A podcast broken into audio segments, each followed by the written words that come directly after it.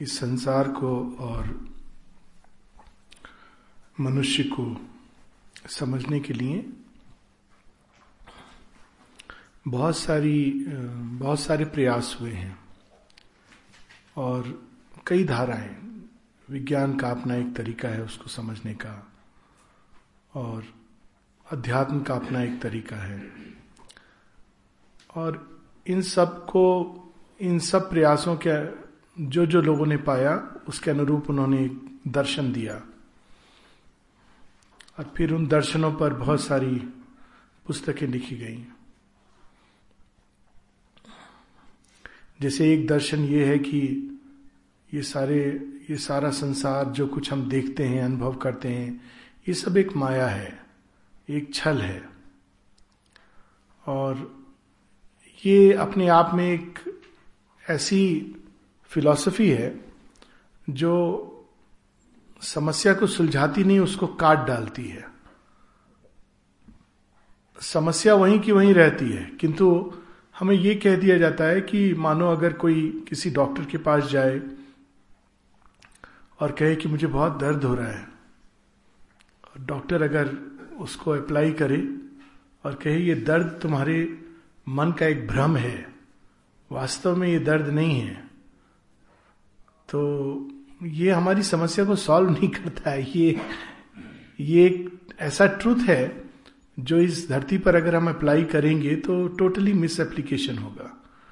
और इसी प्रकार से मायावाद ने भारतवर्ष में विशेषकर मायावाद के प्रकोप ने इसको शक्तिहीन बना दिया।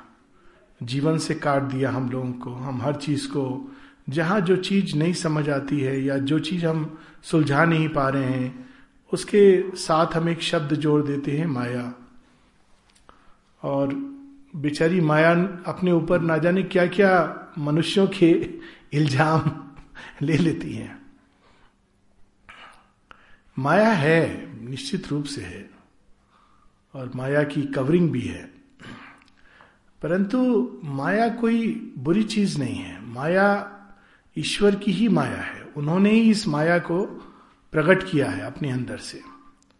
और इस माया का प्रयोजन यह है कि उस एक को अनेक के बेसिस पर रिकंस्ट्रक्ट करना। उसका ये कार्य है, जब उनके अंदर, एक के अंदर अनेकत्व की जो संभावना थी, यहाँ शब्द फेल करते हैं, क्योंकि अगर हम ये कहें उसके अंदर अनेक की चाह हुई, ऐसा नहीं है।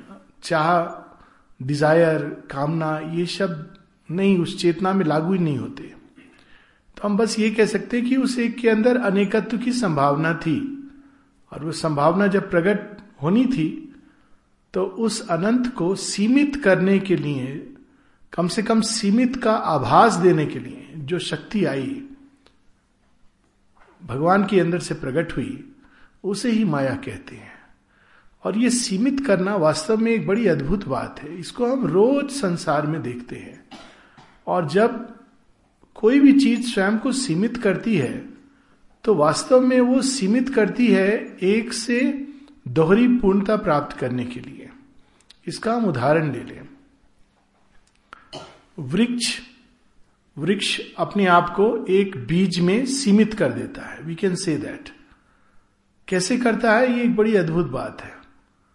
पूरा विज्ञान जेनेटिक्स सब कुछ अगर हम लगा लें, इसको समझने में तो फिर भी एक आश्चर्य रहेगा कि वृक्ष अपने आप को एक बीज में कैसे सीमित कर देता है। छोटे से बीज में, इतना बड़ा वृक्ष छोटे से बीज में सीमित कर देता है।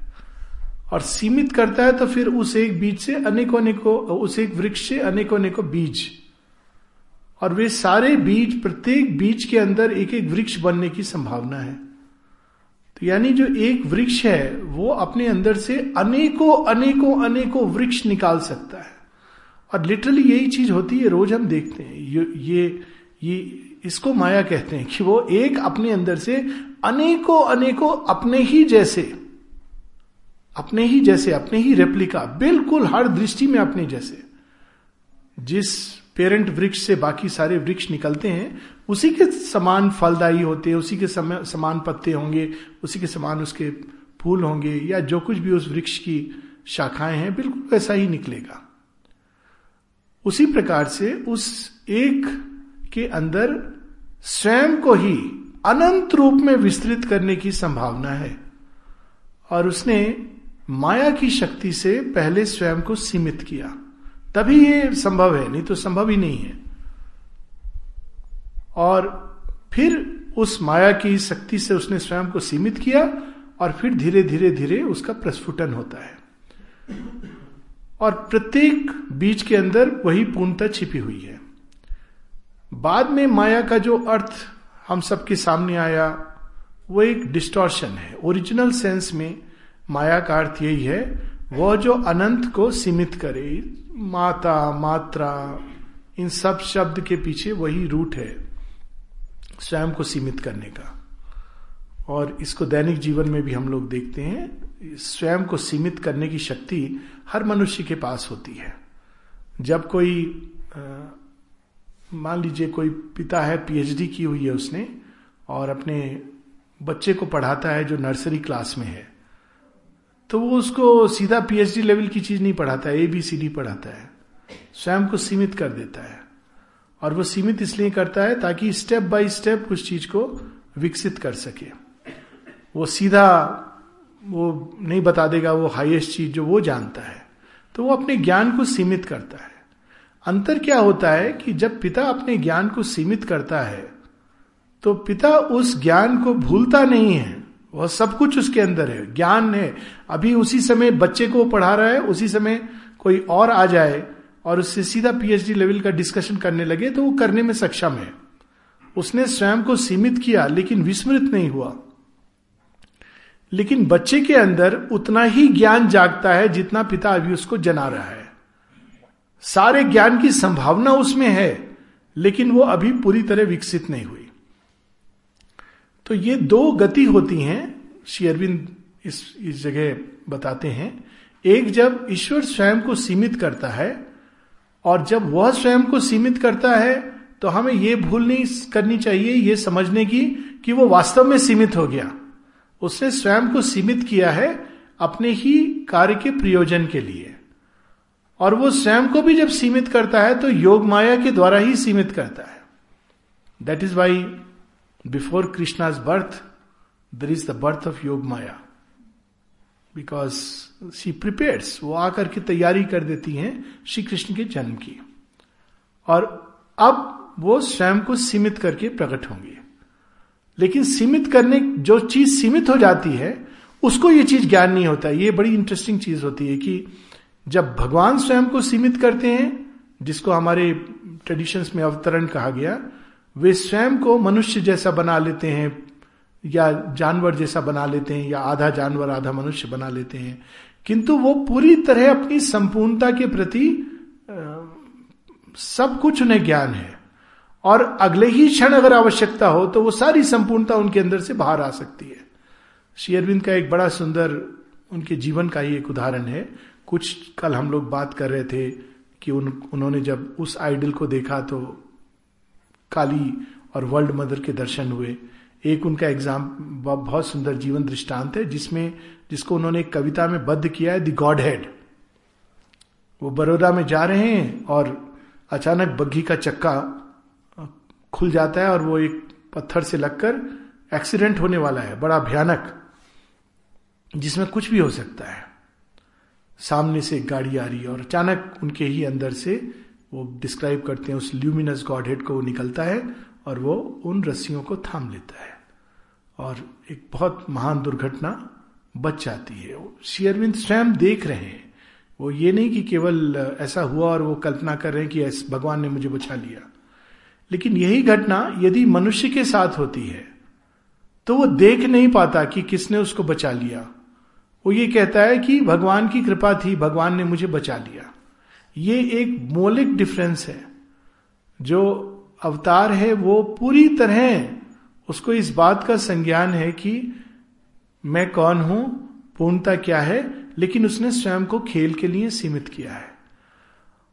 और दूसरी ओर, उसी की द्वारा सीमित सीमित जीव, वह स्वयं को धीरे धीरे धीरे चढ़ करके उस पूर्णता को प्राप्त करेगा। This is the story of creation फिर माया का एक दूसरा अर्थ भी होता है जो बहुत सटीक बैठता है शेयरविंद के योग के सेंस में कि माया चीज़ों को ना केवल सीमित करती है वो जब सीमित करती है तो उस सीमित तत्व के अंदर से बहुत सारी आ, सीमित भावनाएँ सीमित विचार सीमित स्पंदन उठते हैं और वो सत्य को और अधिक डिस्टॉर्ट कर देते हैं। इसका भी हम लोग उदाहरण ले लें। एक बच्चा जब मानव शिशु होता है तो उसमें भी सेम चीज़ लागू होती है कि उसके माता पिता ने अपनी ही ऊर्जा को सीमित करके बच्चे में डाल दिया। अब वो बच्चा बड़ा होगा और अपने माता पिता से भी आगे जाएगा। हर एक माता पिता ये चाहता है। और शायद इसीलिए भगवान शायद नहीं, श्री अरविंद कहते हैं इसीलिए भगवान इस सृष्टि को क्यों बनाता है? क्योंकि कोई ऐसी चीज़ है जो बिना सृष्टि किए संभव नहीं है। कोई ऐसी पूर्णता है जो पूर्ण में भी अपूर्ण है, कोई ऐसा एक्सपीरियंस है तो वो एक अलग चीज़ है। लेकिन वह जब सीमित बच्चा अपने बचपन की अपनी उसकी धारणाएँ होंगी, अपने विचार होंगे, अपनी भावनाएँ होंगी, उसके अनुसार वो जगत की, अपने प्राइवेट जगत की रचना करेगा। हम सब अपना एक प्राइवेट संसार रचना करते हैं। और उस संसार में हम सब स्वयं को बंद कर लेते हैं। और अब जो कुछ भी हम देखेंगे, उस प्राइवेट संसार के दृष्टि से देखेंगे। और ये एक डिस्टोर्शन होता है रियलिटी का। जैसे कुछ लोग होते हैं, उनके जीवन में अगर मान लीजिए एक बुरा अनुभव हो गया तो वो फिर सब कुछ उसी के अनुसार देखते हैं। और कहते नहीं, संसार बड़ा खराब है। अच्छी चीज़ भी हो रही होगी तो उनको लगता है संसार बड़ा खराब है। कुछ लोग होते हैं जिनको जन्म से ही थोड़े कुछ एक्सपीरियंसेस होते हैं ट्रस्ट का अभाव हो जाता है, हर चीज़ के प्रति सस्पिशन और अब जो कुछ भी देखेंगे वो उस सस्पिशन के माध्यम से देखेंगे। यदि कोई उनको अच्छा भी कुछ कर रहा है तो उनका पहला विचार ये होगा, ये क्यों कर रहा है, इसके पीछे इसकी मानसिकता क्या है? क्योंकि वो एक लेंस तो माया का एक, ये भी एक प्रकार की माया है, जो चीज़ों को डिस्टॉर्ट करती है। हालाँकि इन दोनों माया को ये अलग अलग नाम दिए गए हैं। ओरिजिनल माया है, वो भगवान की ही योग माया है, जिसके द्वारा वो चीज़ों को सीमित करते हैं।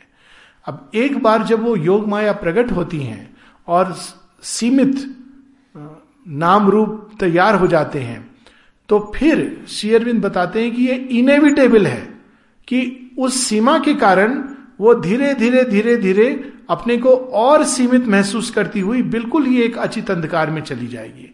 तो वहीं से दैवी माया, राक्षसी माया, आसुरी माया और ये विभिन्न प्रकार के डार्कनेस के शेड्स हैं, या शेड्स ऑफ़ ग्रे है, जिसमें जो जीवात्मा है, जीव है, वो बंधा रहता है। और फिर वो धीरे धीरे उनके थ्रू इस संसार को देखता है। तो इस संसार को वो जो देखता है, वो एक डिस्टॉर्टेड परसेप्शन है, वो रियलिटी नहीं है। लेकिन इससे ये कंक्लूड कर लेना कि ये सारा ही संसार, सारी सृष्टि अनरियल है। ये सूक्ष्म भेद है। माया है, जो माया हम हम लोग एक्सपीरियंस करते हैं, वो एक डिस्टॉर्ट करने वाली माया है। चीज़ें वैसी नहीं है वैसी नहीं दिखती, जैसी हैं। हम सब चीज़ों को वैसे देखते हैं, जैसा हम देखना चाहते हैं। और इसका बहुत सारे एक्सपीरियंस खासकर जो एडोलिसेंट होते हैं, पंद्रह, सोलह, सत्रह, अठारह साल के बच्चे, जिससे प्रेम करते हैं, उनको लगता है वो सबसे अच्छा है। और थोड़े समय बाद वो कहते, अरे, ये कैसे हुआ? क्योंकि चीज़ें वो रियल नहीं देख रहे थे। वो वैसे देख रहे थे जैसे चीज़ें उन्हें दिखाई जा रही थी। और जैसे जैसे बड़े होते हैं दे डेवलप दी एक्सपीरियंस और उसके साथ उनका चीज़ों को देखने का दृष्टिकोण बदलता जाता है। तो एक माया जिसको हम हम लोग एक्सपीरियंस करते हैं, वो है जो रियलिटी को डिस्टॉर्ट करती है। और इसी डिस्टॉर्शन के कारण हम भगवान को देख नहीं पाते। और वो डिस्टॉर्शन किस चीज़ से होता है?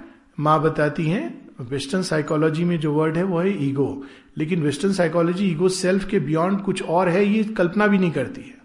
वही सब कुछ है। लेकिन हमारे यहाँ इस ईगो सेल्फ किस चीज़ से बना है? हमारे ही डिजायर्स हमारे ही प्रेफरेंसेस हमारे ही अटैचमेंट्स इन सबसे वो बना हुआ है।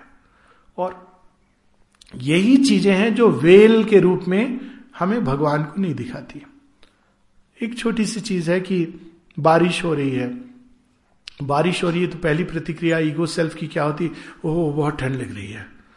बारिश हो गई है? पहली प्रतिक्रिया। तो अब उस बारिश के पीछे अगर कोई गॉड हेड है भी तो हम उसको देख नहीं पाएँगे। क्यों नहीं देख पाएँगे? उसका इतना विकराल रूप है, इतना वो उस समय हमें विकराल लग रहा है, लेकिन उसके लिए तो उसका प्रताप है। उसका प्रेजेंट वेग है। Indra is at his full glory Indra भगवान को तो मज़ा आ रहा है। खेल रहे चलो, खेला जाए, धरती को डुबोया जाए। तो देखने के लिए बहुत अधिक प्रेफरेंसेस से दूर होना चाहिए। ऐसे लोग हैं जो देखते हैं। आश्रम में जो लोग गए, उन्होंने देखा होगा, एक पेंटिंग है माँ शेरबिंदो के दर्शन की। जो मेडिटेशन हॉल जिसको कहते हैं, वहाँ पर लगी हुई है। उसमें नाम लिखा है प्रमोद। वो प्रमोद जो थे, उनको अकल्ट विजन था। और ये जो उन्होंने पेंटिंग जो माँ शेरविंद का जो और है, उसके साथ में है, ये उन्होंने एक्चुअली ऐसे देखा था। तो that's why that painting has been allowed तो एक बार एक बड़ा भयानक स्टोर मारा था, तूफ़ान। तो नॉर्मली कोई व्यक्ति तूफ़ान आएगा तो घबराएगा, भागेगा, प्रतिक्रिया है। ये उसमें देखने लगे और उनकी वो आँख खुली हुई थी, काफ़ी इनके साधु सन्यासियों के चक्कर रहे थे तो अचानक इन्होंने उसमें एक बींग को देखा। और उस बींग को उन्होंने अपनी पेंटिंग में उतार लिया। और माता जी कहती yes you are right this is the being behind it अब हमारे यहाँ जब स्टोरीज हम पढ़ते हैं कृष्ण भगवान की, कि तृणाव्रत, अब कोई फ़िज़िकल साइंटिस्ट है वो क्या बोलेगा? वो कहेगा, कुछ नहीं कुछ नहीं, वो तूफ़ान आया, बच्चा उड़ गया, फिर गिर गया, सुरक्षित रहा, ऐसा हो जाता है कई बार। इसमें ये त्रिनाव्रत असुर जिसको कंस ने भेजा और कृष्ण अपनी माया से ही will not understand the reality behind it ये, इन सब शक्तियों के पीछे बींग्स होते हैं फोर्सेस होती हैं। ये बिल्कुल, ये पुराने समय वेदों में वेदों में इसका उल्लेख है और उससे जो तंत्र निकले उसमें, ये बहुत विस्तार से है, इन चीज़ों का वर्णन। श्री अरविंद, इन सब सत्ताओं से हम, हमें हमें सचेत रहने को, हमें कहते हैं कि we should be conscious of all this सचेत होने का अर्थ केवल इतना नहीं है कि हम अपने अंदर के आत्म तत्व के प्रति सचेत हो गए। ये पूरे संसार में इतनी सारी शक्तियाँ गई हैं, और ये सब हमको अपने अपने ढंग से संसार को दिखाती हैं। और कैसे ये कार्य करती हैं? सजेशन के थ्रू। थॉट्स के थ्रू इंपल्सेस के थ्रू भावनाओं के थ्रू ऐसे कितने दृष्टांत हैं और दुखद भी हैं, सुखद भी हैं, कि कोई जाने वाला था। अभी हाल में मैंने पढ़ा था एक कार दुर्घटना जिसमें सब मर गए और कोई जाने वाला था और वो लास्ट मिनट उसने विड्रॉ कर लिया। रिवर्स भी होता है। कोई नहीं जाने वाला था और उसने चला गया। अभी हाल में पौंडीचेरी में एक बड़ी विचित्र घटना, देखिए, पीछे की चीज़ें कैसे हम लोग, वो सब टाइटल्स में लिखी होती हैं। एक फ़ेमस एक्टर है चेन्नई में, नासिर, तमिल एक्टर है। उनका बेटा और उसके साथ में चार और दोस्त थे। वो नई नई वॉल्स वागन में जा रहे थे और वो तो एक्सेलरेट करती है एक सौ अस्सी सीधा। तो they were behind two trucks and they wanted to overtake these two trucks तो बिल्कुल रॉन्ग साइड पर आके उन्होंने एक्सेलरेट किया कि ये हम पार कर जाएँगे, क्योंकि गाड़ी ऐसी है कि एक्सेलरेट कर सकते हैं उसको। और सामने से गाड़ी आ रही थी, पर दे कुड नॉट कैलकुलेट क्योंकि गाड़ी की सीमा नहीं है, पर हमारी सीमा है। हम जो परसीव कर रहे हैं और जज कर रहे हैं unless we are experts at that judgement we can not handle it ठीक वैसे जैसे फाइटर पायलट्स जहाज़ उड़ाते हैं, अद्भुत गति से, लेकिन दे आर ट्रेन्ड ग्रेजुअली ये नहीं कि कोई भी अचानक बैठ जाएगा, कहेगा, ये गाड़ी तो ये यान तो इस स्पीड से उड़ सकता है तो हमें बस स्टेयरिंग पकड़ना आना है। हमारी सीमा है। तो वो नेचुरली कितना भयानक क्रैश हुआ होगा, इसको तो बताने की ज़रूरत नहीं है। And three of them died two were on ventilator जिस दिन में चला था, उस दिन घटना है। तो मैं उस घटना का थोड़ा और पढ़ रहा था कि ये, उसमें रिपोर्टर लिखता है कि करीब सभी विटनेसेस जिन्होंने ये देखा, वे सब उस कार ड्राइवर को ही दोषी मानते हैं। और फिर वो रिपोर्टर लिखता है कि पास में एक चाय की दुकान थी। उस चाय वाले ने कहा हाँ मेरी वाइफ ने भी देखा। बहुत तेज गति से पास से गुजरे, वो सड़क क्रॉस करना चाह रही थी। उसने तो उनको कर्ज किया और 500 मीटर के अंदर अंदर वो उनका एक्सीडेंट हुआ। This was just return is passingly it's very interesting कि पूरा कोरिलेशन एक और स्पीड उसके पीछे कोई और शक्ति जो कार्य कर रही है, एक एडवर्स शक्ति फॉर्मेशन जो उस औरत के मन से निकला। तो ये शक्तियों का खेल इतना भयानक है, इतना अद्भुत है, और ये सब छिपा हुआ है क्योंकि हम इतना अधिक जड़ तत्व और अपने ही ईगो सेल्फ को उससे बचाने में हर समय कार्यरत रहते हैं कि हम इसको देख नहीं पाते। लेकिन वास्तव में ये शक्तियों का खेल होता है। और इस कारण ये संसार इतना कॉम्प्लेक्स है इतना कॉम्प्लिकेटेड है। किसी भी घटना के पीछे एक ओवर uh, सिंप्लीफाई कर देना। जैसे कई बार लोग बहुत ही सिंप्लीफाई कर देते कि उसका एक्सीडेंट हुआ इसके पीछे uh, भगवान का हाथ था। ये तो बहुत ही क्रूर बात है कि बेचारे भगवान को और कोई काम ही नहीं है लोगों को लड़ाने भिड़ाने एक्सीडेंट कराने में। यानी आई मीन वो सुन सुन के हम लोगों की उनके बारे में जो परिकल्पनाएँ हैं भगवान भी कई बार मुझे लगता है कि कांपने लगता होगा कि किसको मैंने बनाया है। ये लोग ऐसा समझते मुझे। मैं इतना क्रूर हूँ, मुझे कोई काम नहीं है। या दूसरी चीज़, इनका दोष होगा पुराने जन्म के कर्मों का। मतलब उसमें भी एक्सीडेंट करने वाला तो बच गया। शक्ति थी, पर ये शक्तियों का खेल, उसके पीछे भी फोर्सेस फॉर्मेशन और उन सब के पीछे एक प्रज्ञा जो इन सब चीज़ को यूटिलाइज करती है। मूल चीज़ यह है कि इस प्ले के अंदर एक डिलाइट है एक डेंजर है एक अनएक्सपेक्टेडनेस है। और वो अनएक्सपेक्टेडनेस रियल है। ये चीज़ जो शेयरविंद बताते हैं बड़ी अद्भुत बात बताते हैं। माता जी कहती है इट्स रियल एडवेंचर।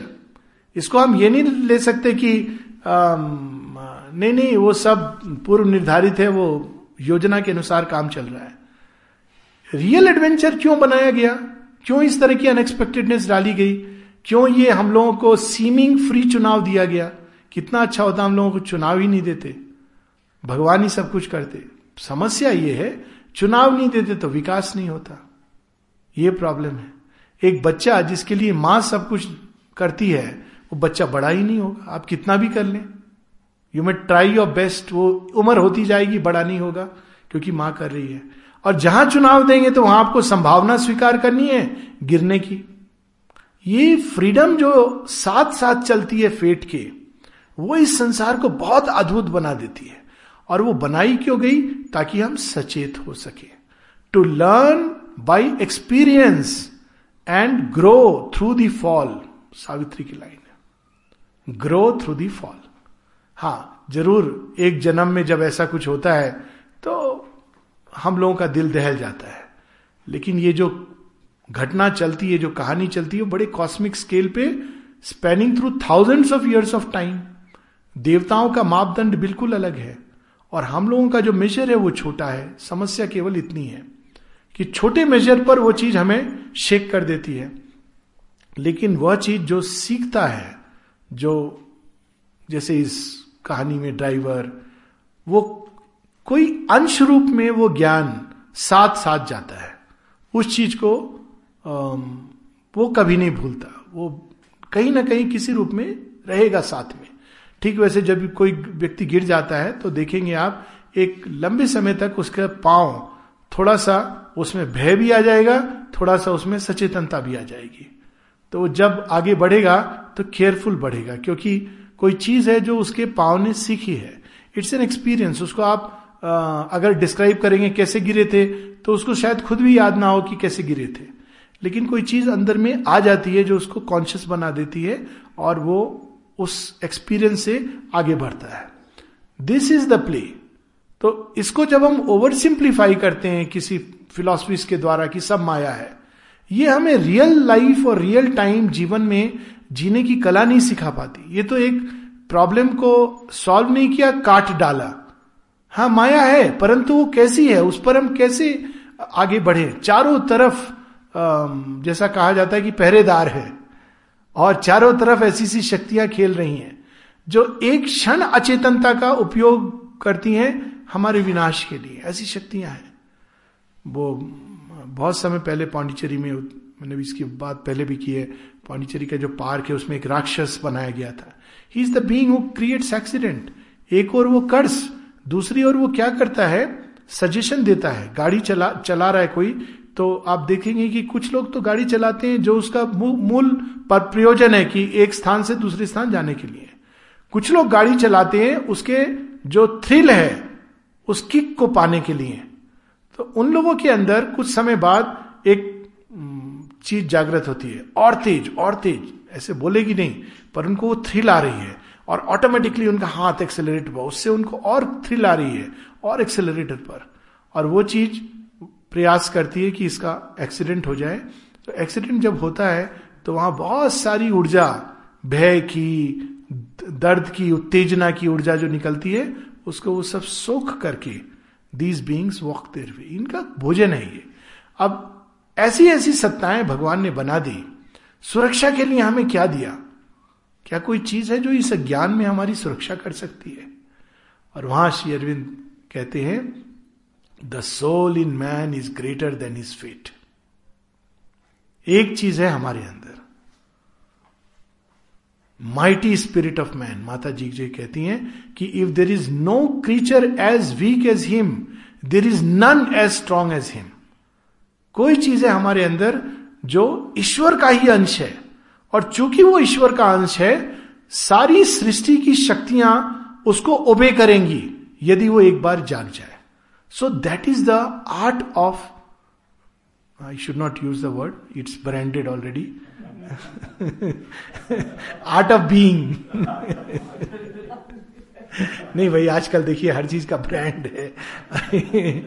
आप ब्रांड नेम नहीं यूज़ कर सकते हैं। तो it is the art of being and the art of becoming कि हमें इस आत्म तत्व को अंदर ला करके तो ये सब शक्तियाँ स्वतः ही, माँ एक जगह कहती इवन एनिमल्स फेरोशियस एनिमल्स भयानक एनिमल्स वो भी मनुष्य की आँख में कोई चीज़ देखते हैं। और इस कारण वो सब कुछ होके भी अटैक नहीं करते। अनलेस मतलब वो विकृत हो जाए या मनुष्य उन पे अटैक नॉर्मली अगर मनुष्य उन पे अटैक करे, तब वो अटैक करेंगे। या अगर उन्होंने एक बार उनको एक्सपीरियंस हो गया कि मनुष्य, ये तो मेरा पुतला है, एक मैं पाँव लगाता हूँ और वो नीचे गिर जाता है, तब उनको कहते ना, मनुष्य का खून मुँह लग जाना। और वो सभी जीवों को बहुत स्वादिष्ट लगता है, क्योंकि उसमें चैत्य का तत्व घुला हुआ है। एक मिठास होती है, जो किसी और जीव में नहीं पाई जाती। No other creation carries that क्योंकि उसमें चैत्य की एक मिठास है। तो जितने भी जानवर हैं, एक बार वो मनुष्य कहते हैं ना कि देन दे बिकम हाँ नरभक्षी हाँ मैन ईटर्स क्योंकि वो they first time they taste the psychic substance उनके अंदर वो चीज़ है, लेकिन एकदम भ्रूण रूप में है। It's something unique and new लेकिन उसी के कारण वो भयभीत भी होते हैं। उनको पता चलता है कि ये सुपीरियर है। देखिए, हम लोग कैसे सुपीरियर है, आकलन करते हैं, अरे, इतना बड़ा सिंह है। ये हमारी दृष्टि है। लेकिन वे जो जानवर है, वो इंट्यूशन के अनुसार जीते हैं। वो कैसे आकलन करते हैं मनुष्य को देखकर, इसकी आँखों में वह ज्योति है। इससे दूर रहना चाहिए। और आप देखें भी जितने भी जानवर हैं, इनकी आँखें एक अलग रूप से ग्लास की तरह चमकेंगी रात में। मनुष्य के साथ ऐसा नहीं है। उसमें कोई और चीज़ है।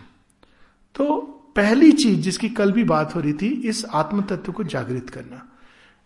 ये जितने भी घटनाएँ होती हैं, और कई बार हमको लगता है हम अनाथ हैं हेल्पलेस हैं, भगवान भी नहीं सुन रहा, इसलिए, क्योंकि वो चाहता है कि मैंने तुम्हें, स्वयं को तुम्हारे अंदर डाला है। तुम उसको जगाओ। Every difficulty of life is an opportunity to awaken the secret soul within us कितनी सुंदर लाइन है सावित्री में। ओ किंग द इवेंट्स उसके भी पहले। Fate is truth working out in ignorance O king thy fate is a transaction done between nature and thy soul with God as its foreseeing arbiter O King, the events that meet thee on thy road, though they smite thy body and soul with joy and grief, are not thy fate. They touch thee a while and pass. The goal, the road thou choosest are thy fate. तो मुख्य चीज़ ये रहती है events घटनाएँ अनुभव ये जीवन में आएँगे सबके लाइफ में अगर हम ये सोच रहे हैं कि हम कोई बाहरी रूप से इनको परफेक्टली कंट्रोल कर लेंगे नहीं ये कंट्रोल का एक एक ही माध्यम है अपने अंदर इस तत्व को जागृत करना। ये आएँगे, लेकिन मुख्य चीज़ है कि हमने लक्ष्य क्या चुना है। वो कभी भूलना नहीं चाहिए, और उस लक्ष्य की ओर जाने के लिए हमने रास्ता क्या चुना है। ये दो चीज़ें अगर ज्ञात हैं तो बाकी सब चीज़ें आएँगी और चली जाएँगी। They will touch us a while in pass उनकी कोई परमानेंस वो नहीं है। एंड उससे भी important between the soul and nature with God it its forcing arbiter fate is truth working out in ignorance भाग्य के पीछे क्या चीज़ कार्य कर रही है? ऐसा भाग्य क्यों बनाया? इस तरह की चीज़ें क्यों बनाई? इसलिए बनाई ताकि हम तीन अवस्थाएँ होती हैं सोल और नेचर की। पहली अवस्था होती है जब सोल नेचर की दास होती है। वो बड़े सुंदर ढंग से हमारे उसमें where Shiva is lying and Kali is dancing over his breast inert helpless he lies beneath her feet ये एक अवस्था है। Though he is the lord he is the lord Kali would stop by his command yet on that breast the dance is carrying on तो ये प्रारंभिक अवस्था होती है जब पूरी तरह आत्म तत्व प्रकृति के अधीन होता है। जहाँ प्रकृति ले जाती है, वहाँ वो जाता है नाचता नाचता और पशु में मनुष्य आने के पहले यही एकमात्र नियम रहता है कि आत्म तत्व है, लेकिन पूरी तरह अधीन है। ये नहीं कि नहीं है। अगर कोई व्यक्ति है जिसके अंदर वो कैपेसिटी है तो पशु के अंदर भी आत्म तत्व को निकाल लेगा। दो तीन कितने सुंदर एग्ज़ाम्पल है। रमन महर्षि का, उनकी जो गाय थी, उसका नाम था लक्ष्मी। और कहा जाता है कि रमन महर्षि के संपर्क में आके वो फाइनली मोक्ष को प्राप्त हुई श्री अरविंद माता जी बिल्ली, कुत्ते। कैसा कुत्ता था गोल्डी। मुँह में बस बास्केट फूलों की रख करके लेके जाता था रोज श्री बिंदु के रूम में। एक बिल्ली थी जिसका नाम उन्होंने दिया था योगिनी। एक का नाम दिया था सुंदरी। एक से एक अद्भुत ट्रांस में चली जाती थी। श्री अरविंद की चेयर पर बैठ जाएगी और किसी की हिम्मत नहीं, डिसाइपल की कि उसको कह सके कि नहीं, तुम खाली करो। श्री अरविंद भी आते थे तो चेयर के कोने में चुपचाप बैठ जाते थे। हम लोग इतना अधिक अपनी कुर्सी से चिपके रहते हैं कि कोई आदमी भी बैठ जाए, गलती से तो उसको उठा देंगे। देखो देखो, ये मेरी कुर्सी है। और शेयर विन द लॉर्ड वो आ रहे हैं। कैसा दृश्य रहा होगा कि वहाँ पर योगिनी नामक बिल्ली कोने में बैठी हुई है और रादर कुर्सी पे बैठी हुई है। और शेयरविंद एक कोने पर आकर ऑन द एज धीरे से बैठ जाते हैं और मेडिटेशन हो रहा है। क्या दृश्य रहता होगा? तो वो एक अलग चीज़ क्षमता है कि उनके अंदर भी, लेकिन जनरली वो आत्म तत्व बिल्कुल छिपा रहता है, दबा होता है। और वही मनुष्य के अंदर ये दो बातें स्टार्ट होती हैं। प्रारंभिक अवस्था में एक लंबे समय तक मनुष्य भी पशु की ही तरह, पूरी तरह प्रकृति के अधीन होता है।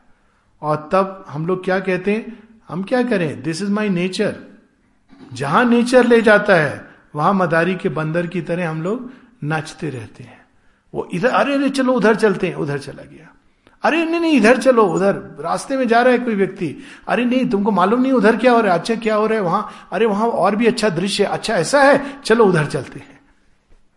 ये एक पहली गति है। फिर एक दूसरी गति आती है, जब सोल और नेचर में एक प्रकार का सामंजस्य बैठाने के लिए एक स्ट्रगल और कंफ्लिक्ट प्रारंभ होती है। अधिकांश साधक उस अवस्था से गुजरते हैं। साधना के पहले भी कोई भी प्रबुद्ध मनुष्य, विवेकशील मनुष्य, उसके अंदर ये बात आती है कि कोई भी मैं कर्म कर रहा हूँ, किसी भी दिशा में हर एक सजेशन जो आती है, मैं उसके अनुसार करूँ या ना करूँ। हर एक विवेकशील मनुष्य, साधक की आवश्यकता नहीं है। उसके अंदर ये भाव ज़रूर आता है कि ये मैं कर रहा हूँ, किसी ना किसी रूप में वो चाहता है, ये जानना कि ये उचित है या अनुचित है। और तब वो धीरे धीरे नेचर के साथ लड़ना शुरू करता है। नेचर भी आसानी से गिव अप नहीं करती है। नेचर कहती है, तुम अच्छा बड़े हो गए हो। अभी मैं बताती हूँ। अब उसमें बहुत सारी चीज़ें होती हैं।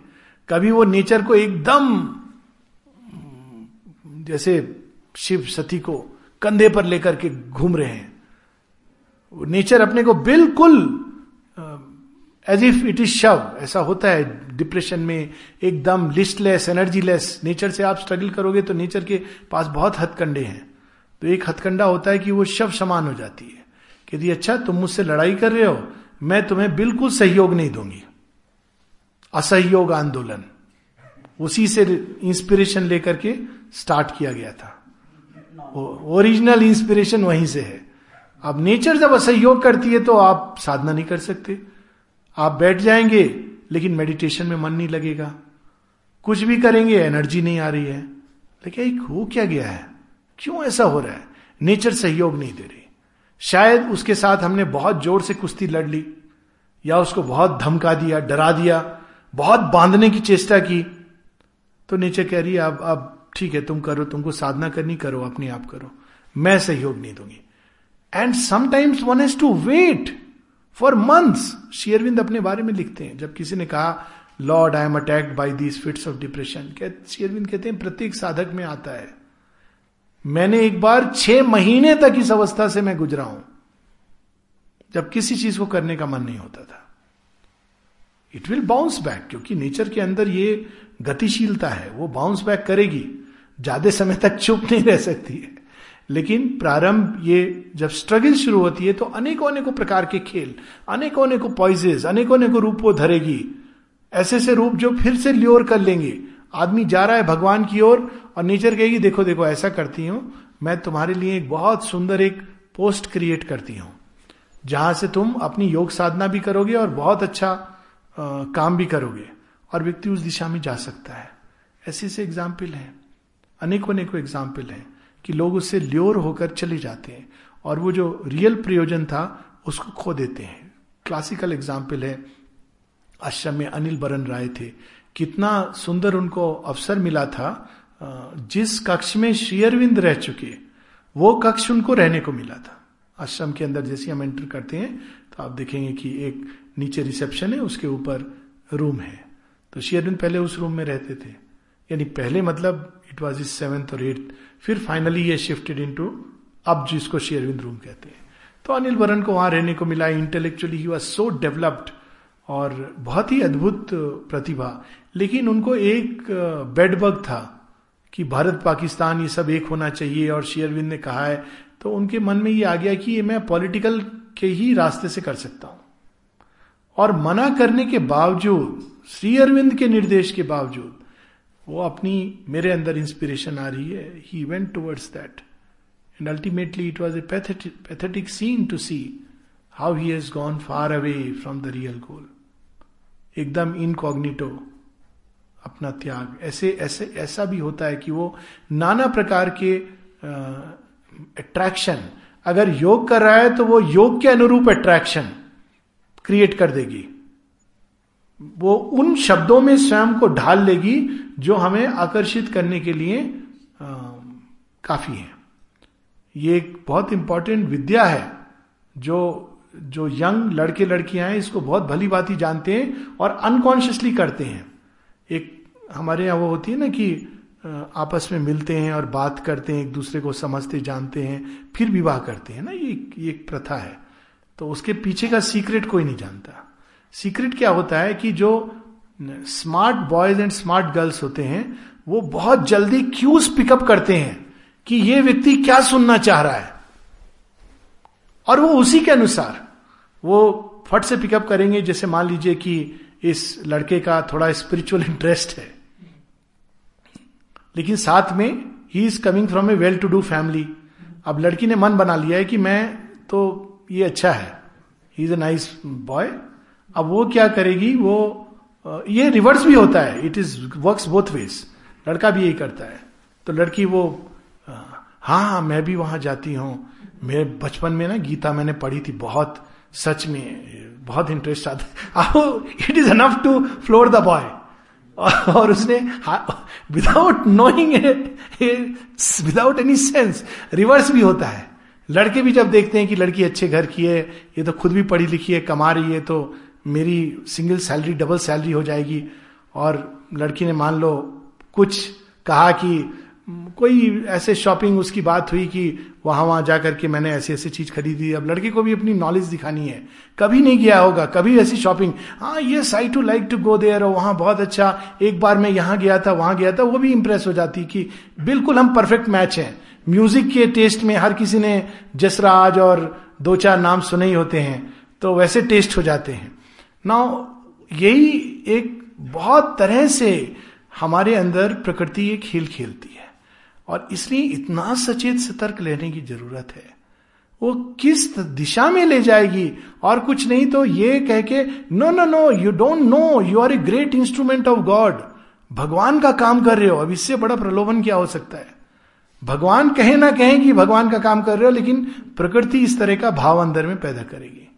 सो so, ये खेल एक लंबा चलता है जिसमें बहुत सारी चीज़ें होती हैं। अप डाउन इस प्ले के।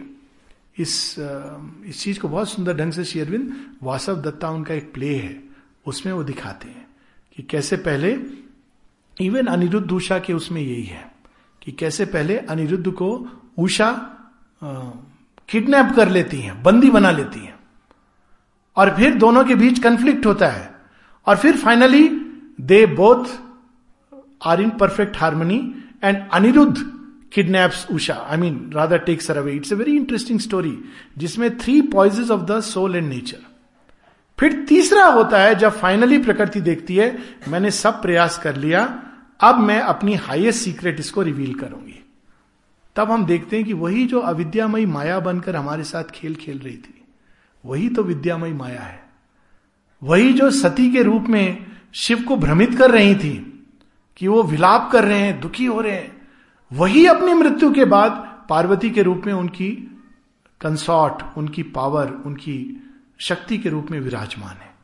ये खेल है जो आ, हम देखते हैं सारे और ये कॉस्मिक स्तर पे होता है।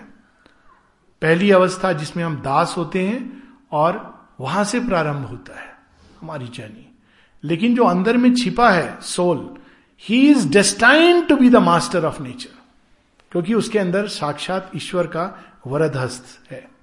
और वो जाएगा एक लंबी जर्नी के थ्रू और फाइनली वो उसका मास्टर बनेगा। सबके साथ ये प्रोसेस है। तो जब ये पुराने एक ट्रेडिशन में प्रकृति को केवल छलना, ऐसा नहीं है। ये खेल वो क्यों खेलती है? ताकि हम पूरी तरह तैयार हो सके उसकी सीक्रेट के लिए। वरना अगर हमारी तैयारी ही नहीं और प्रकृति ने अपनी पूरी सीक्रेट दे दी तो फिर we will not even value it इसीलिए जो again going back to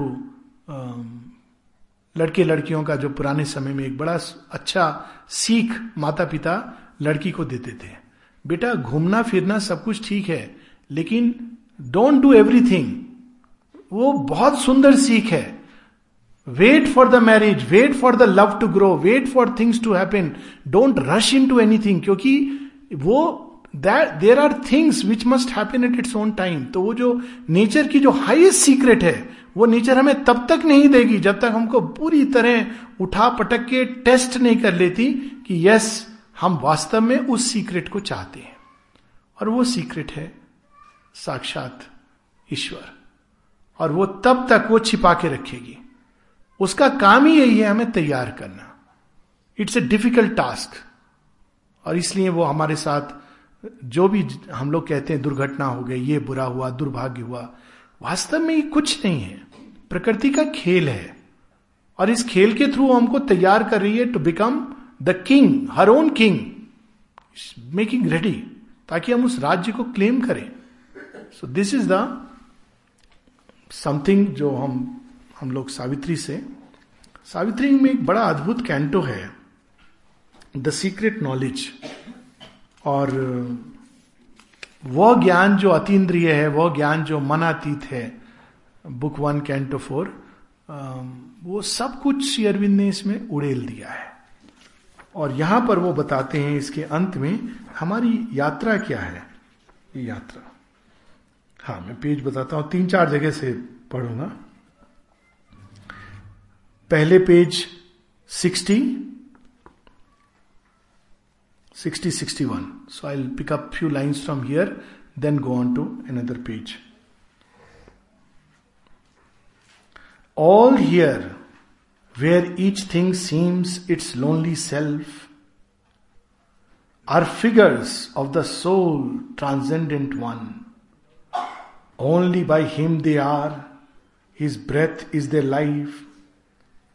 An unseen presence molds the oblivious clay.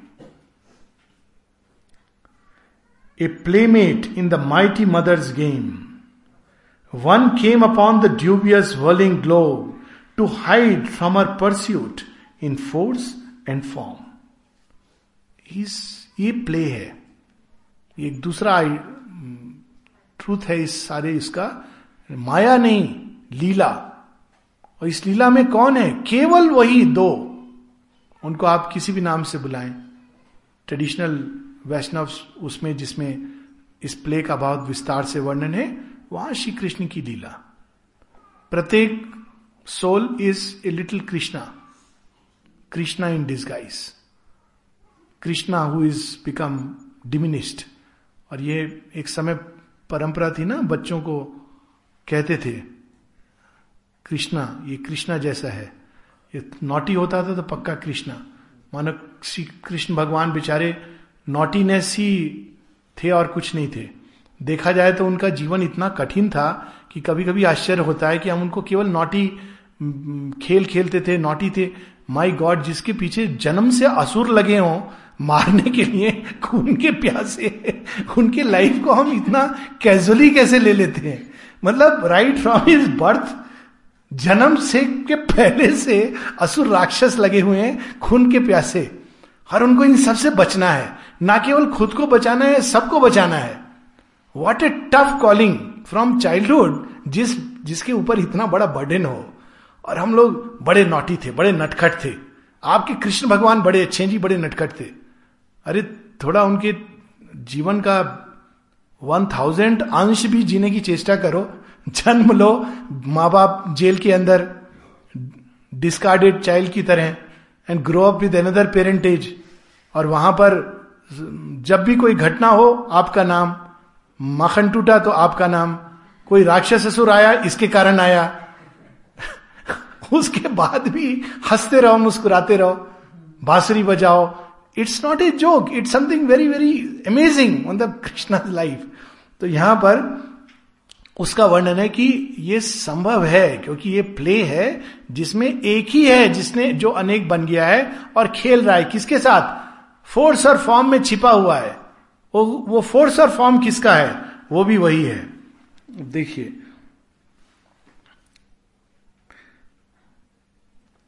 A secret spirit in the inconscient sleep a shapeless energy a voiceless word he was here before the elements could emerge before there was light of mind और life could breathe Accomplish of her cosmic huge pretense. यहाँ वो आती ना माया की बात accomplish वो जानबूझ के कहता चलो खेल खेलना है। तो बचपन में बड़ा आकर्षक खेल होता है लुका छिपी का खेल। तो वास्तव में कोई थोड़ी छिप रहा है। It is a play for the joy of the play cosmic use pretence तो माया कहती है, मैं आपको देखना, दोनों के बीच में चल रहा है ये संवाद. हम लोग तो बहुत बाद में आते हैं। बिफोर एलिमेंट्स ऑल्सो केम कि देखो ये बहुत बोरिंग हो रहा है, मैं आपके साथ खेलना चाहती हूँ। हाँ चलो लेट्स प्ले ठीक है। मैं छिप जाऊँगी, मैं आपको छिपा दूँगी अब खोजना आप। ठीक है वी विल प्ले तो he chooses to be bound ये एक नई चीज़ शेयरविंद जोड़ते हैं, हमारे ट्रेडिशनल उसमें की ट्रेडिशनल उसमें ये कहा जाता है कि आत्मा बंधन में है। शेरविंद कहते हैं वो बंधन उसने स्वेच्छा से स्वीकार किया है। क्योंकि ओरिजिनली उसका कोई कर्म नहीं था। कर्म तो बाद में आए कि कर्म का बंधन। उसने स्वेच्छा से स्वीकार किया। अब जब कोई चीज़ हम स्वेच्छा से स्वीकार करते हैं तो पूरा एटीट्यूड बदल जाता है। सबसे बड़ी समस्या कई ये जो कंपेल करके चीज़ों को कराने की होती है, उसमें यह होती है कि लोग अच्छा मुझे कंपेल कर रहे हो, तब तो मैं ज़रूर करूँगा। आप फ्रीडम दे दो और वो चुनाव करता है तो व्यक्ति को कोई खराब नहीं लगता है। पर अगर उसको कंपेल किया जाता है तो रिवोल्ट करता है। तो ये सारी सृष्टि फ्रीडम के आधार पर है।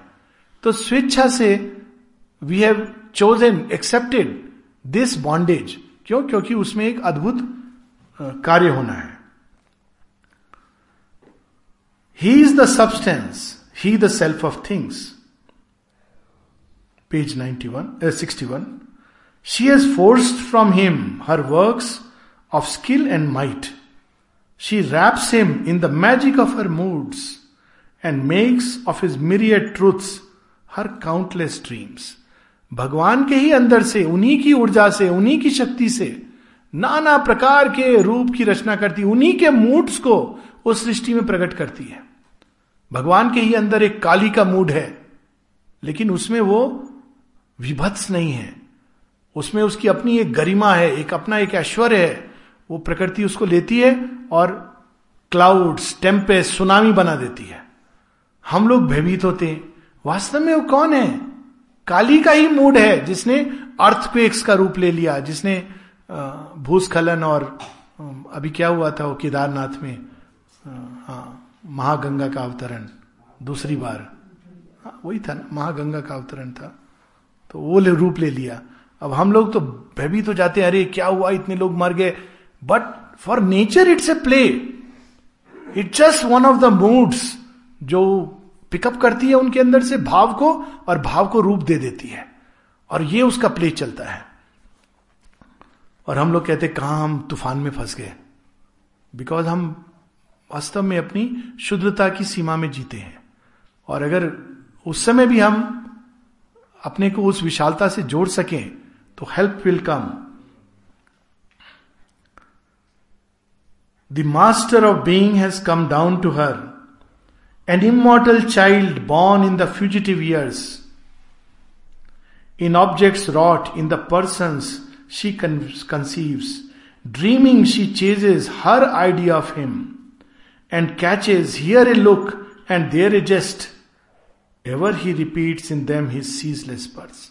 हर किसी के अंदर कोई ना कोई अंश, कोई ना कोई एस्पेक्ट पक्ष भगवान का विद्यमान रहता है यही श्री कृष्ण बताते हैं, जब वो अपने ज्ञान विज्ञान योग में, कि हर चीज़ के अंदर इसमें मैं इस रूप में हूँ, उसमें उस रूप में हूँ, जो चतुर है उसका चतुर्य में हूँ हालाँकि वो ठग रहा है, पर ठगी की शक्ति जो आ रही है, वहीं से आ रही है, वही ऊर्जा है अब वो अगर ठग रहा है तो वो छीन हो जाएगी, वो एक अलग बात है लेकिन उसके पीछे जो ओरिजिनल एनर्जी है, वो वही है। अब अद्भुत लाइंस ये देखिए। He is the maker and the world he made he is the vision and he is the seer he is himself the actor and the act he is himself the knower and the known he is himself the dreamer and the dream there are two who are one and play in many world पुरुष प्रकृति का खेल सारे लोकों में कहीं पर प्रकृति एक ऐसा रूप धरती है जो बड़ा भयानक है। तो वहाँ जो बीइंग है, जो वही पुरुष है, जो ऊपर एकदम परम सौंदर्य में वो भी काल भैरव का रूप धर लेता है। ये हम लोग की यहाँ परंपरा है ना, जो और काल भैरव क्या करेगा? स्वान की सवारी करेगा, शमशान में जाएगा, उसके आसपास सांप रहेंगे। ये कैसा रूप है? और हम कहते हैं, ये भी भगवान है।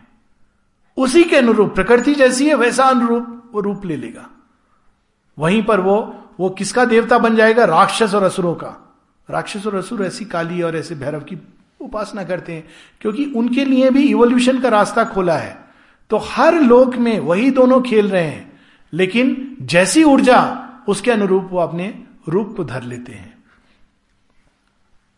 In knowledge and ignorance they have spoken and met and light and darkness are their eyes interchange our pleasure and pain are their wrestle and embrace ये बड़ी अद्भुत लाइन है। Pleasure and pain are they wrestle and embrace जब प्रकृति और पुरुष में perfect समन्वय होता है, तब एक सुख की अनुभूति होती है।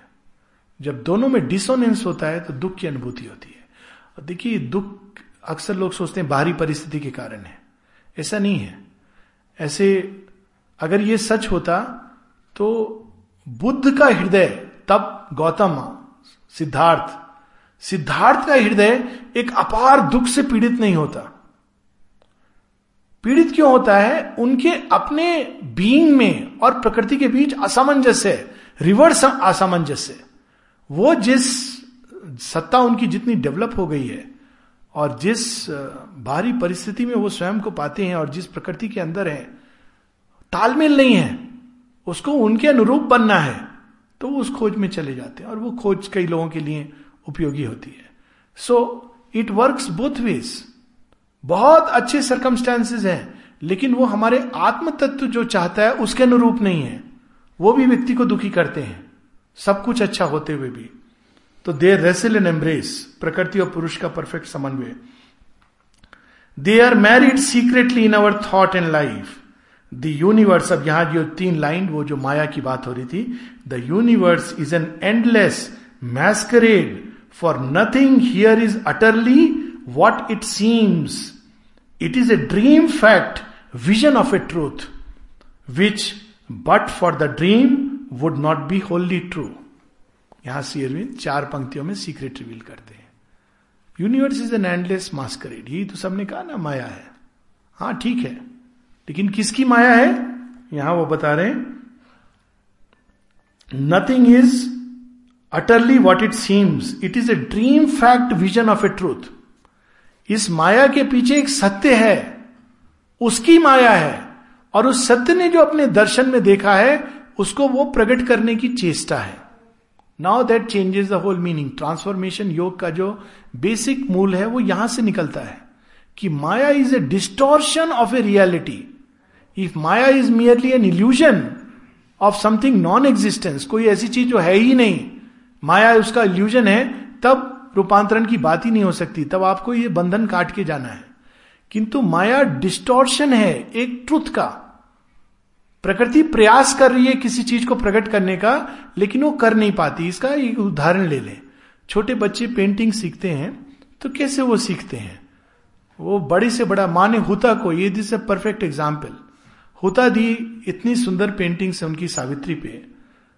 वो जब प्रारंभ किया उन्होंने, उनको पेंसिल पकड़ के ठीक से एक सीधी लाइन खींचनी नहीं आती थी। तो जब माँ ने उनको चुना इस कार्य के लिए, वो कहती, mother but I don't know how even to hold a pencil properly and draw a line आप मुझे? तो माँ तो मुस्कुराई कि यही तो खेल मैं सृष्टि से खेल रही हूँ, कब से? मुझे वो खेल खेलना है। तो इट स्टार्ट लाइक दैट तो नेचुरली जब एक बच्चा एक कृति बनाता है, वो सही नहीं बनाता, गलत बनती है। तो आप क्या कहते हो? नहीं, तू अयोग्य है। नहीं, आप उसको मिटाते हो, फिर सिखाते हो। करते करते वही बच्चा एक समय जाकर एक मास्टर पेंटर बनेगा रेमब्रॉन बनेगा माइकल एंजलो लियोनार्डो डाविंची की उसमें प्रतिभा छिपी है। तो ये माया छलना नहीं है। ये हमको स्टेप बाय स्टेप सिखाती है। माँ कहती इल्यूजन्स इसलिए ज़रूरी होते हैं। हम सीधा संपर्क नहीं, एक इल्यूजन आता है, आप वो आपको कुछ सिखाता है। एक छोटी सी ट्रेनिंग जैसे बच्चा छोटा होता है तो उसको एक उतनी टीचर उसको सिखाएगी। का खा गा गा नेक्स्ट स्टेज में गया तो सेंटेंस बना, दूसरी टीचर आएगी। तो एक इल्यूजन वो इल्यूजन से हम बाहर निकलते हैं, एक दूसरा इल्यूजन अब इल्यूजन सूक्ष्म होते जाते हैं, सूक्ष्म होते जाते हैं। टेस्ट भी उतने ही अधिक कॉम्प्लेक्स होते जाते हैं। फिर एक समय आता है जब हम सब इल्यूजन्स के पार, इतना थिन हो गया है वो इल्यूजन कि हम उसको देख सकते हैं। अब कौन हमें इससे ले जा रहा है? माया ही ले जा रही है। सी द ट्रिक माया ही हमको वो इल्यूजन दे रही है माया ही उसके अंदर छिपी शिक्षा दे रही है। माया ही फिर आगे क्लास के लिए हमारा नेक्स्ट क्लासरूम क्रिएट कर रही क्यों? माया को ओरिजिनली मालूम है कि मायापति क्या चाहते हैं। और उसने ये काम चुना है। माता जी कैसे? जब देखा उन्होंने आके ये बच्चे तो आर्या ये तो सीधा लाइव डिवाइन इनके कुछ समझ नहीं आ रहा। एक दिन जा रही हैं अमृतदा और दो लोग बैठे हुए हैं पेज खोल के। अमृतदा को तो श्री अरविंद ने कहा था you must read every day even if you don't understand तो माँ पूछ, माँ ने पूछा so Amrit what are you reading mother I am reading the life divine oh what are you reading in the life divine mother Brahm Brahman Brahmin maya Ishwara फिर कहते mother I understand nothing mother कहती ओ you understand nothing still you must read you must read फिर एक tap करके चली जाती उनको ब्रह्म का अनुभव हो जाता है। ब्रह्म चेतना में प्रवेश कर जाते हैं। माँ आती हैं, देखती हैं तो ट्रांस में है, वापस लाती हैं। My child I can give you Brahman realization like this but we are not here for that कोई उससे भी आगे की चीज़ है और उसके लिए तुमको तैयार होना है। Step by step you must read even if you don't understand that is the path अगर हम प्रयास ही नहीं करते हैं, ये भी अक्सर बात होती है, जैसे बात हो रही सरेंडर की। It is through action that the means increase with us एक बहुत इंटरेस्टिंग सीक्रेट है। कई लोग कहते हैं कि हमारे पास तो साधन ही नहीं है तो हम साधना क्या करेंगे? साधना में इनर साधन होते हैं। ऑफ़ कोर्स बाहरी साधन भी लोग समझते हैं कि हम तो देखिए ना आश्रम में है, ना कोई साधन है सरकमस्टेंसेस तो माँ उनके लिए कहती हैं still you must act because by action the means increase and are given to you जब हम प्रयास करते हैं तो हमको मीन्स दिए जाते हैं। पाशुपति अस्त्र अर्जुन कैसे लेते हैं? तप करते हैं। फिर भी शिव उनकी परीक्षा लेंगे कि तुम अस्त्र के लिए तप से तो अधिकारी हो गए हो। विनम्रता और समर्पण तुम्हारे अंदर है कि नहीं? तुम बराबरी कर सकते हो मेरी, लेकिन विनम्रता और समर्पण अगर नहीं है, तुम इसको मिसयूज करोगे। सो हर लेवल पर ये इल्यूजन लेवल बाय लेवल और भगवान किन किन चीज़ों से ले जाते हैं उनको? वनवास, ताकि ये सारी शक्तियाँ जो अर्जुन के अंदर संभावना के रूप में थी they must come so he must go through all this तो यहाँ पर उसका it is a dream fact vision of a truth ये सृष्टि सत्य इसलिए है क्योंकि ये ईश्वर के सत्य से निकली है।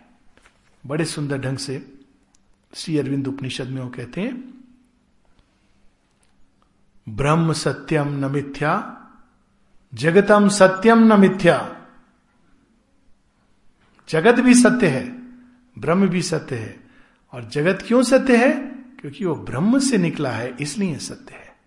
So this is a basic truth और इसके लास्ट तीन चार line I wanted to read all the three pages but साढ़े दस हो रहे हैं। तो will just read just last few line अब शेयरविंद बताते हैं कि कैसे फिर हम लोगों का ये खेल चलता रहता है नेचर के साथ। इसी पेज पर 61 में नीचे। या वहीं से कंटिन्यू करते हैं। A phenomenon stand out significant against dim background of eternity हम केवल बाहरी दृश्य को देखते हैं। We accept its face and pass by all it means a part is seen we take it for the whole thus have they made their play with us for roles author and actor with himself a scene वाह। वो author भी है actor भी है, दृश्य भी है। लिखा है ना वो दोस्ती फ़िल्म। नयन भी तू दरस भी तू। दर्द भी तू, चैन भी तू।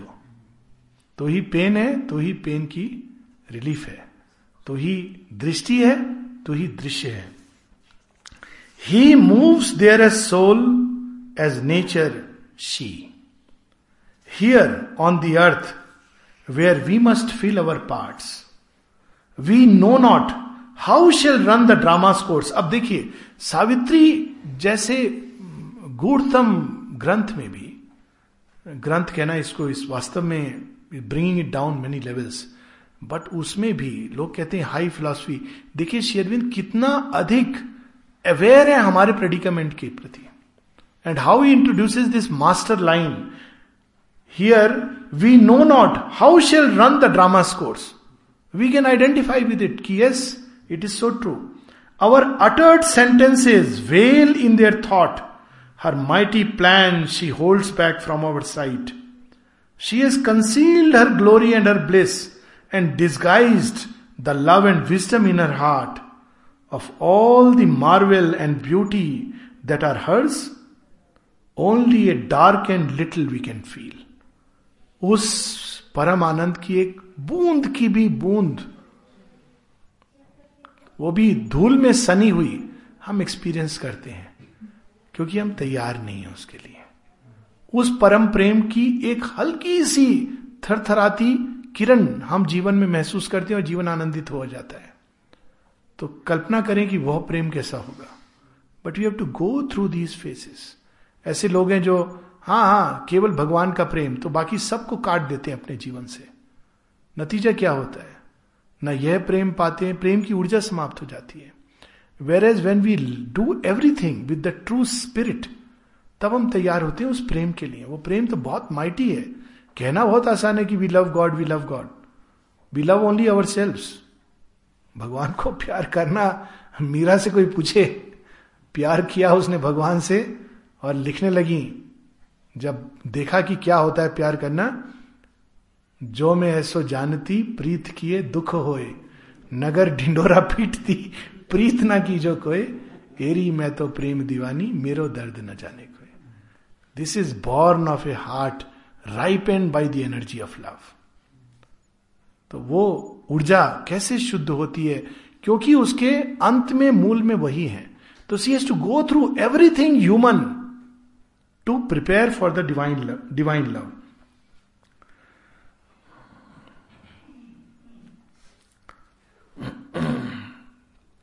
he too wear the diminished godhead here ईश्वर ने भी स्वयं को एक छोटी सी बीज के रूप में अंगुष्ठ मात्र पुरुष के रूप में अपने आप को डिमिनिश कर दिया है।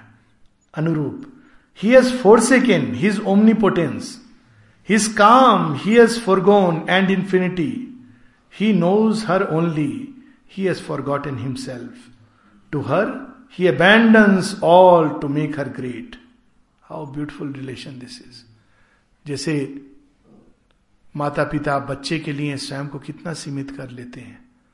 पिता को डायबिटीज़ है, माँ व्रत उपवास रखे है बच्चा कहता है, आइसक्रीम खाना है। अच्छा चलो। नहीं नहीं, आप भी खाओ। चल, ठीक है, थोड़ा ले लेते हैं। उनको ना इच्छा है खाने की, ना कोई वो है। डिमिनिश कर देते हैं, सीमित कर देते हैं। That is compassion that is grace भगवान की करुणा है कि वो स्वयं को सीमित कर देती है हमारी प्रकृति के अनुरूप। और नेक्स्ट पेज पे एक ही लाइन बस, तीन चार लाइन एक लास्ट लाइन है पेज 63 पर। This whole wide world is only he and she this is the knot that ties together the stars the two who are one are the secret of all power the two who are one are the might and right in things His soul, silent, supports the world and her. His acts are her commandments registers. Happy, inert, he lies beneath her feet. His breast he offers for her cosmic dance, of which our lives are the quivering theatre, and none could bear but for his strength within, yet none would leave because of his delight. संसार को कह देना कि ये छलना है, माया है, बहुत आसान है। फिर कहना अच्छा आपको इतना छल छल आप कह रहे हो तो आप ऐसा करो, एक दूर हिमालय की गुफा में जाकर के चले जाओ। It is not easy none would leave because of his delight Krishna का आनंद है, वो सृष्टि के अंदर छोड़ने नहीं देगा देगा। उन्हीं की माया है। जो बांधती भी है और हमें ऊपर ले जाती है। This is the beauty of this path बहुत विशाल पथ है। तो पहला स्टेज दूसरा स्टेज जब हम विटनेस होते हैं, तीसरा स्टेज जब हम युद्ध करते हैं, और फाइनल स्टेज जब प्रकृति हमारी दास। और तब संसार की सभी शक्तियाँ उसको ओबे करती हैं। वे सब, वो तब वैसा व्यक्ति फेट का खुद निर्माण करता है। वो जो परिस्थितियों का दास था परिस्थितियों का स्वामी बन जाता है। और वास्तव में परिस्थितियों के दास होने का बोध ही हमें परिस्थितियों के स्वामी बनने के चाह को जागृत करता है। पशु के अंदर यह बोध ही नहीं होता कि वो परिस्थितियों का दास है। इसीलिए उसके अंदर सेल्फ मास्टरी की चाह नहीं होती। मनुष्य को यह बोध होता है कि वो परिस्थितियों का दास है। इसलिए उसके अंदर परिस्थितियों को मास्टर करने की एक उत्कट अभिप्सा होती है। और जिस भी रास्ते से, विज्ञान के रास्ते से, अध्यात्म के रास्ते से, वो चाहता है इस पर मास्टरी करना। और यही उसकी डेस्टिनी भी है। Will stop here